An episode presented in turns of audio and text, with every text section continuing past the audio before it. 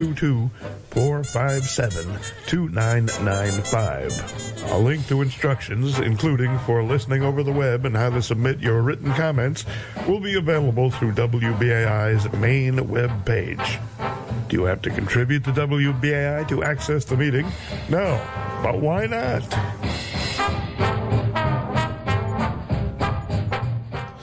All right, this is WBAI New York, 99.5 FM and WBAI.org online. The previous program was Advocating for Justice with Arthur Schwartz, and that's heard Mondays at 5 p.m. Want to apologize for the listening audience not having the opportunity to listen to the Katie Halper show, because due to the fact that there was an electric storm, and that affected us on the air. The Illuminati has not taken over the station yet. We are still broadcasting. It's just that it just took some time to situate the situation there.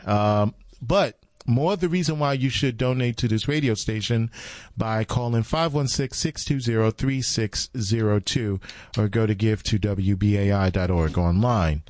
Stay tuned for the WBAI evening news coming up real shortly, and we're about to go there right now. So stay tuned.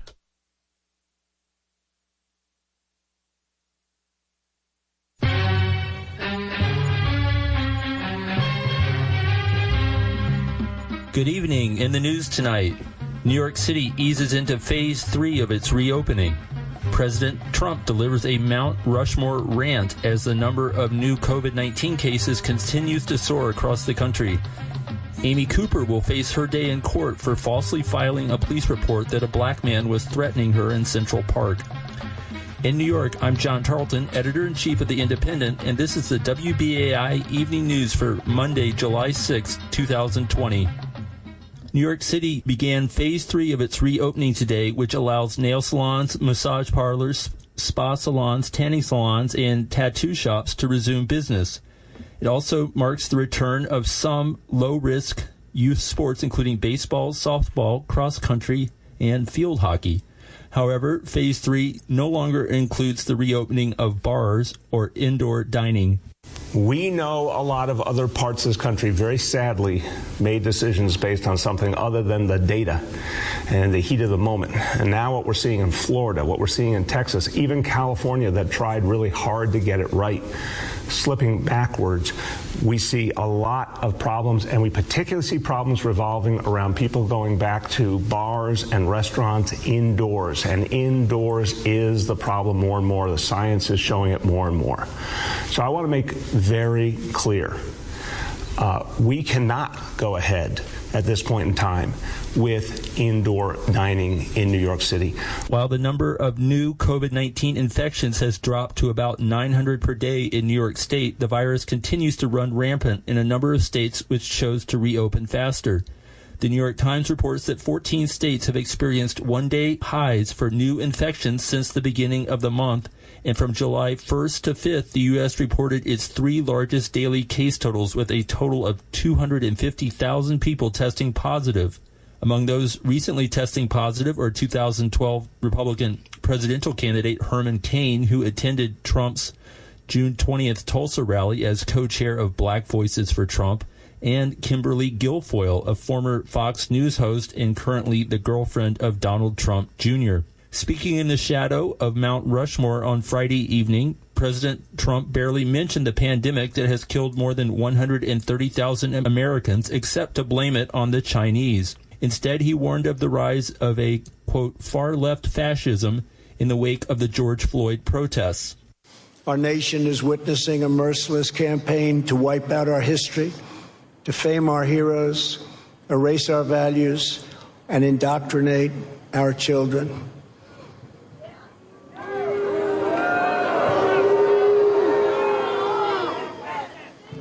Angry mobs are trying to tear down statues of our founders, deface our most sacred memorials, and unleash a wave of violent crime in our cities.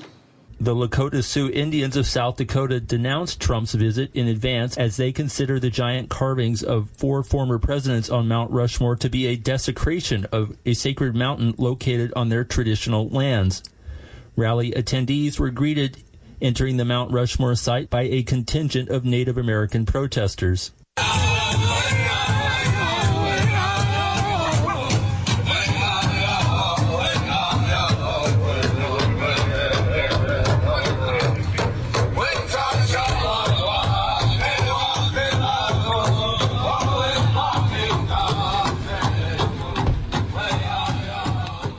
Elsewhere in the Dakotas, on Monday, a U.S. federal judge ruled that the Dakota Access Pipeline, or DAPL, must shut down by August 5th for an extensive environmental impact review. The ruling is a victory for the Standing Rock Sioux of North Dakota, who have long opposed the pipeline they refer to as the, quote, Black Snake. This comes one day after Duke Energy and Dominion Energy announced they were canceling a proposed $8 billion natural gas pipeline that was slated to run from West Virginia through Virginia and North Carolina. The pipeline was opposed by a coalition of environmentalists, rural African-American communities, and local landowners. Black Lives Matter protesters marked the 4th of July by holding protests in cities across the country, including here in New York. Thousands of bicyclists rode together through parts of the Bronx and Upper Manhattan and then down the West Side Highway. In Brooklyn, protesters celebrated the renaming of the intersection of Nostrand and Jefferson Avenues as Frederick Douglass Plaza. City Councilwoman Inez Barron used the occasion to call for greater police accountability. A number of officers who kill us, disrespect us, and get away with it is just a sham. We have got to make sure that we have police accountable to our community and to those of us who live here. We need an elected civilian review board, and I'm working on legislation. Earlier this afternoon, Manhattan District Attorney Cyrus Vance Jr. announced that he would be filing a criminal charge against Central Park Karen, a.k.a. Amy Cooper, the white woman who called the police and falsely accused a black man of threatening her life after he asked her to put her dog on a leash in Central Park. The incident occurred on May 25th. Cooper was issued a desk appearance ticket and is scheduled to be arraigned on October 14th. And finally, it turns out that last Tuesday's budget deal to cut $1 billion from the NYPD budget wasn't quite what it was made out to be. In addition to promises to curtail overtime spending that are unlikely to be kept, the transfer of 5,511 school safety agents from the NYPD to the Department of Education has been delayed for 1 year. That transition was supposed to account for more than $300 million of the $1 billion cut, as it were. We'll talk more after the break about the austerity budget that was passed last week, who will suffer, and what we can learn from how the city has previously resolved its fiscal crises.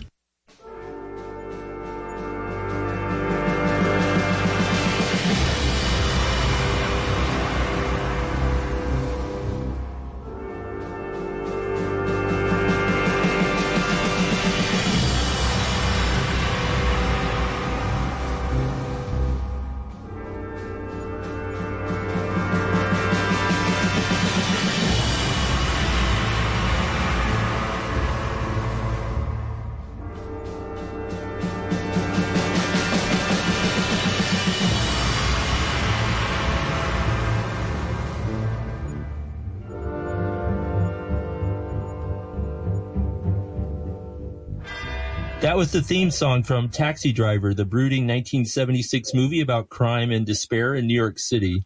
You're listening to the WBAI Evening News presented by The Independent, New York City's progressive newspaper and website. Now in its 20th year of publishing, I'm John Tarleton, the Indies editor-in-chief. For this evening's show, we will talk about austerity in New York City then and now.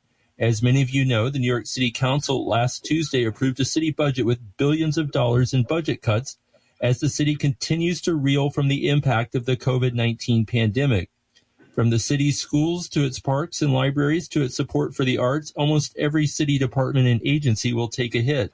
And there may be worse to come, as the city's financial crisis could continue well into 2021 and 2022. Joining us this evening to make sense of this moment is Kim Phillips-Feil, a professor of history at New York University and author of Fear City, New York's Fiscal Crisis and the Rise of Austerity Politics. And she's also the author of Invisible Hands, The Businessman's Crusade Against the New Deal. Fear City came out in 2017 and is widely considered to be the definitive account of the fiscal crisis of the mid-1970s that did so much to shape the politics and economics of the New York City we live in today. There was a conventional wisdom around the mid-1970s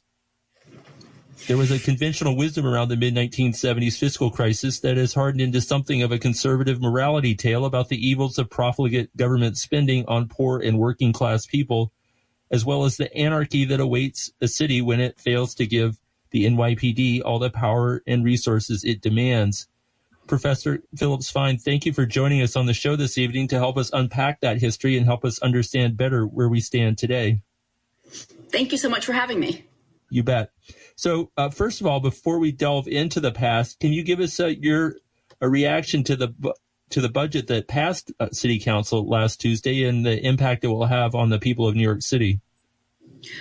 Well, I have to say this is a pretty depressing budget, and I think what's most upsetting about it is, so the two things. One is that, as you say, the budget does feature substantial cuts to many parts of the city budget. And it is kind of what's especially, this might be problematic on its own terms, but it also, at a moment of real crisis for the city to have these cuts is, I think, it's hard. It both threatens to make the city's problems worse and is also, I think, it feels a bit like a rupture of the social contract or of a real failure of the community to provide, to meet the demands of the crisis in a meaningful way. I think the budget is also confused. There's a number of features that I think people are still trying to fully understand. The much touted $1 billion cut to the police department is, if you look a little bit at the numbers, it's not clear that that is actually how it pans out. And it's even things like the Politico website reported and my kind of quick skimming of the city's own materials, it's not clear that the school safety officers even really have been moved out of the NYPD in the first year. Anyway, there's a lot of things that are confusing, and the way I think that the public discourse around the budget is also dispiriting because it is... Our elected officials are talking about it in a way that I think is more confusing than helpful for the citizenry. Okay. People. And now, cycling back to the fiscal crisis of the mid-1970s, I guess in broad strokes, can you describe what that was and right. Why understanding what happened then is relevant today? Yeah, well, what happened in the 70s and in 1975, the city, there was a growing gap between the city's expenses and its revenues. And for some time, the city tried to paper this over in different ways, both through somewhat deceptive production of information in its budget and also through short-term borrowing. But eventually... there ceased to be a market for the city's debt, and the banks that financed the city said they would no longer do so. And at that point, the city entered into what I think of as the real, it wasn't the fiscal crisis is not just the gap between revenues and expenses. It was the period of time where the city it looked like the city might have to go bankrupt or default on its debt and enter into bankruptcy court, because there was no clear way that it was going to actually continue to meet its payroll. So the city teetered on the edge of bankruptcy for much of the year 1975. And at the end of that year, the federal government came forward with a set of loans, and also banks came forward with some assistance for the city, but on the conditions that the city moved towards a truly balanced budget and make a set of intense budget cuts that ultimately amounted to about 20% of the city's workforce. And this meant a very sharp reduction of resources for the city, again, at a moment when the city was reeling from a set of political and economic problems, when poverty was rising in the city, when the homicide rate was much higher than it is now, when there was a wave of arson in South Bronx and Bushwick. So the city was really in bad shape, the sudden withdrawal of resources. And so I think that's what we think of when we think of the fiscal crisis. And I think, yes, as you say, that this has in city lore and in city politics, this is often talked about as a morality tale, that the city was just too profligate, it was spending too much, it was trying to do too much. And this is tapping into something. New York in the post-World War II period did have a very ambitious, expansive city government. The city government did a lot. There was a much larger public hospital system. I mean, this is still present in the city as we know it today. The public transit in New York was unparalleled. The library system, the parks. It had a free, at that point, tuition-free public university in CUNY that was growing and expanding its student body and its number of campuses over the post-war years.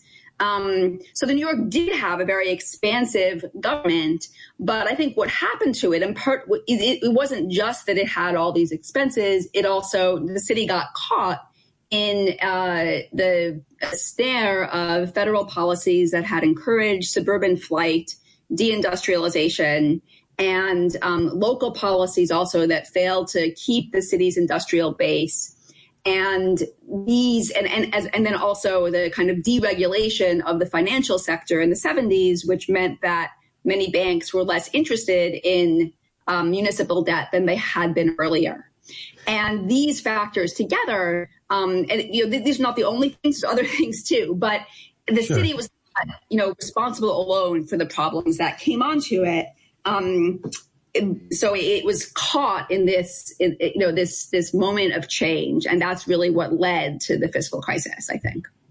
Right, and then as now, there was a Republican administration in Washington, the Gerald Ford administration, that was unwilling to help out. There's the famous Daily News headline: "Ford to City Drop Dead," and we seem to be facing sort of a similar indifference from the Trump administration right now.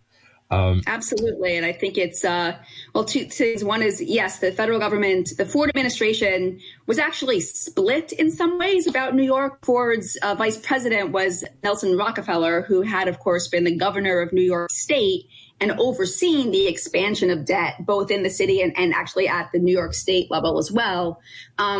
But there was Rockefeller on the one side, and then there were a set of people, including Ford's Treasury Secretary, William Simon, who came out of the municipal bonds industry, who was fiercely ideologically opposed to aiding New York.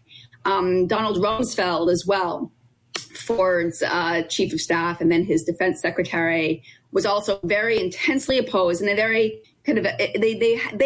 really articulated the position that New York was doing too much, the city government was too generous. It was an example of liberalism and microcosm, and that the city's failure would teach a lesson to any government, including the federal government, of the dangers of entitlement programs.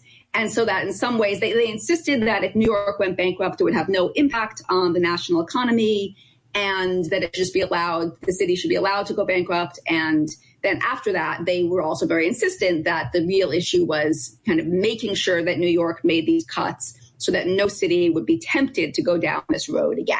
So, yes, they did it in a very ideological way. And I think you hear echoes of that in the Trump administration. Certainly the Mitch McConnell's, kind of saying there will be no blue state bailouts. In a way it is unbelievable that the airlines can go and get the type of federal money they can while it's not clear that New York City school children will be able to go to school in the fall. There's there is a kind of profound question about priorities that comes up now as that. I think there are differences between the two situations too, but Sure. certainly that's a, you know, the absence of federal commitment. I mean, today, of course, it's a much broader question of, it seems, the absence of federal commitment and of elite leadership to devising any coherent national response to the health crisis at all. It's not just New York, but I think it's, you know, it's certainly partly there. And definitely in the case of Trump, ironic because of his base in New York and his own, Trump really got his start in Manhattan real estate coming out of the fiscal crisis and with subsidies and property tax breaks in particular that he was able to get from the city as it's attempted to rebuild out of the crisis. So it's especially ironic.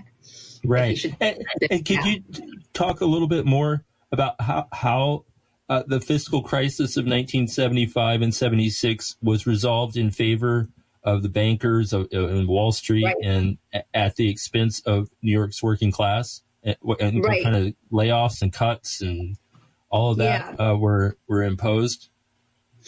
Yeah, well, I mean, the cuts in the city, in the late 70s went through this really wrenching set of budget cuts.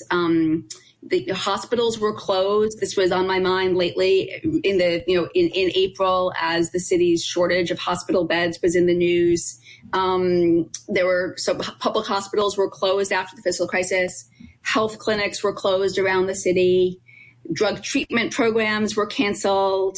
Of course, there was a kind of disinvestment in transit, even as the fares rose at that point.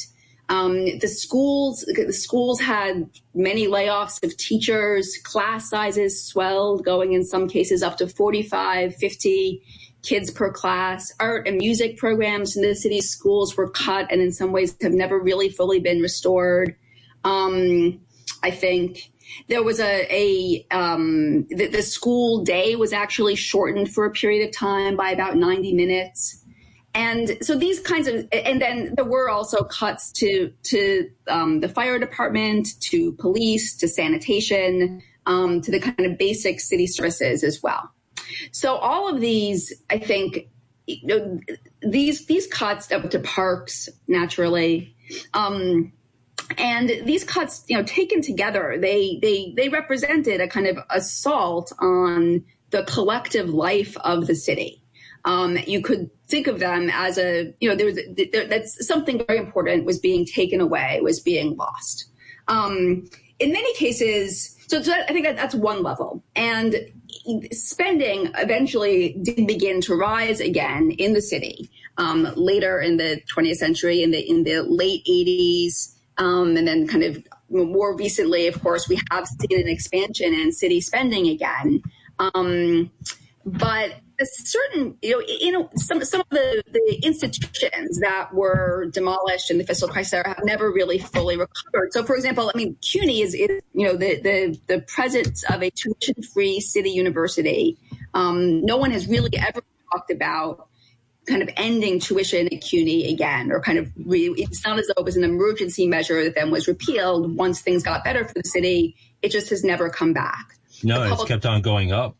It's kept on going up. On the contrary, the public hospitals that were closed were not reopened. So I think there's a, they're like that. It's these, and more deeply, more broadly, in a lot of ways, the thinking undergirding city government, the sense that city government should, has to kind of be directed primarily towards courting corporations, courting wealthy individuals, that's the purpose of city government and what should guide its thinking at all points. I think that really shifted out of the fiscal crisis. And right, the rise of neoliberalism here in the city. Mm-hmm. Yeah, no, I think it's complicated because I think one of the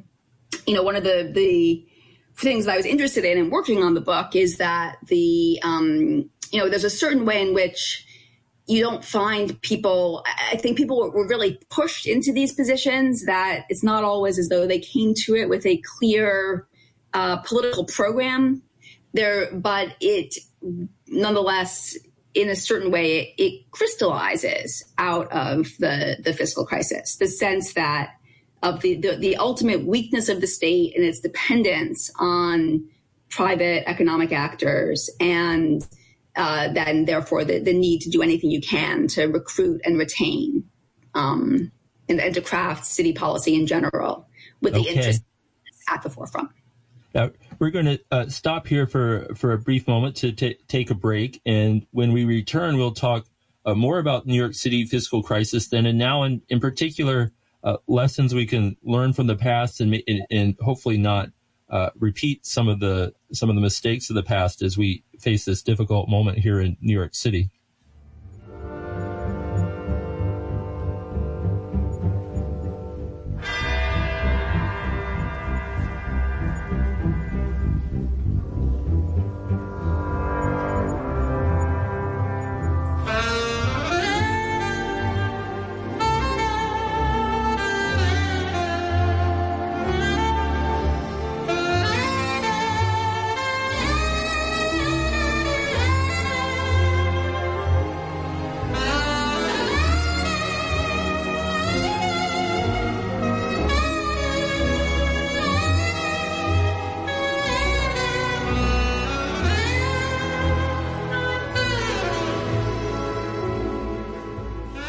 That was more of the musical score by Bernard Herrmann from Taxi Driver. In a moment, we'll continue our conversation with Professor Kim Phillips-Feil of New York University, author of Fear City.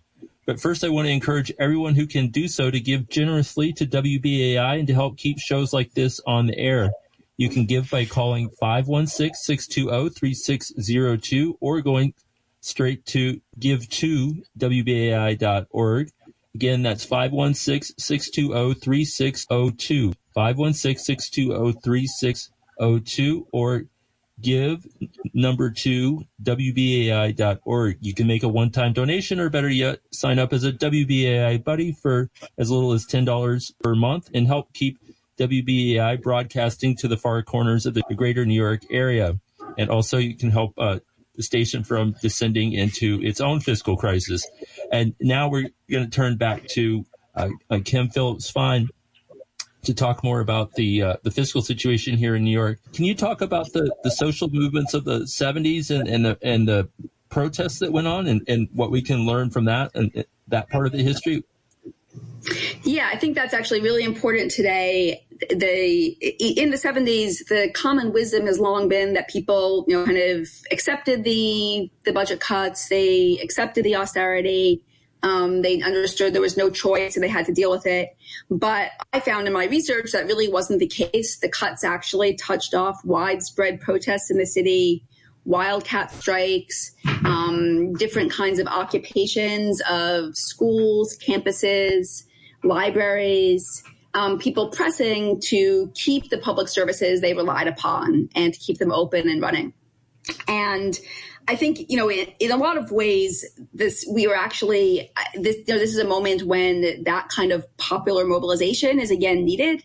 There's no question that the Black Lives Matter movement is responsible for focusing as much energy and attention on the city budget. And even though the $1 billion cut, may not turn out to be all that it's talked up to be, the fact that people are even talking about it is actually very important, and shows how popular mobilization is really what's going to change the situation in the city going forward. I think waiting for Washington, that type of solution is not really a solution. We need instead to put popular pressure on the ground here in the city and to work together to call for the city to rise to the moment of this crisis. All right. Well, that does it for this evening. Kim Phillips-Feil, professor at New York University and author of Fear City, New York's fiscal crisis and the rise of austerity politics. Thank you so much for joining us this evening. Well, thank you. Thank you so much for having me. You bet. And I'll say, as someone who read the book, I never thought reading 300 pages about a fiscal crisis could be so interesting, but it's really a page turner. And I recommend anybody who wants to know that history to pick up a copy of the book and read it this summer. All righty. So, last of all, special thank you to Amber Gagarian and Renee Feltz for their help with this evening's show. And also thank you to Jonah for his patience with us. You can follow the latest news from The Independent at independent.org, INDYPENDNT.org. And please, if you can, make a donation in the name of the show to help WBAI during its current fund drive. The number is 516-620-3602. That's 516-620-3602. Or give to the number 2, WBAI.org, and make your donation there. Thanks for joining us. We'll be back same time next week.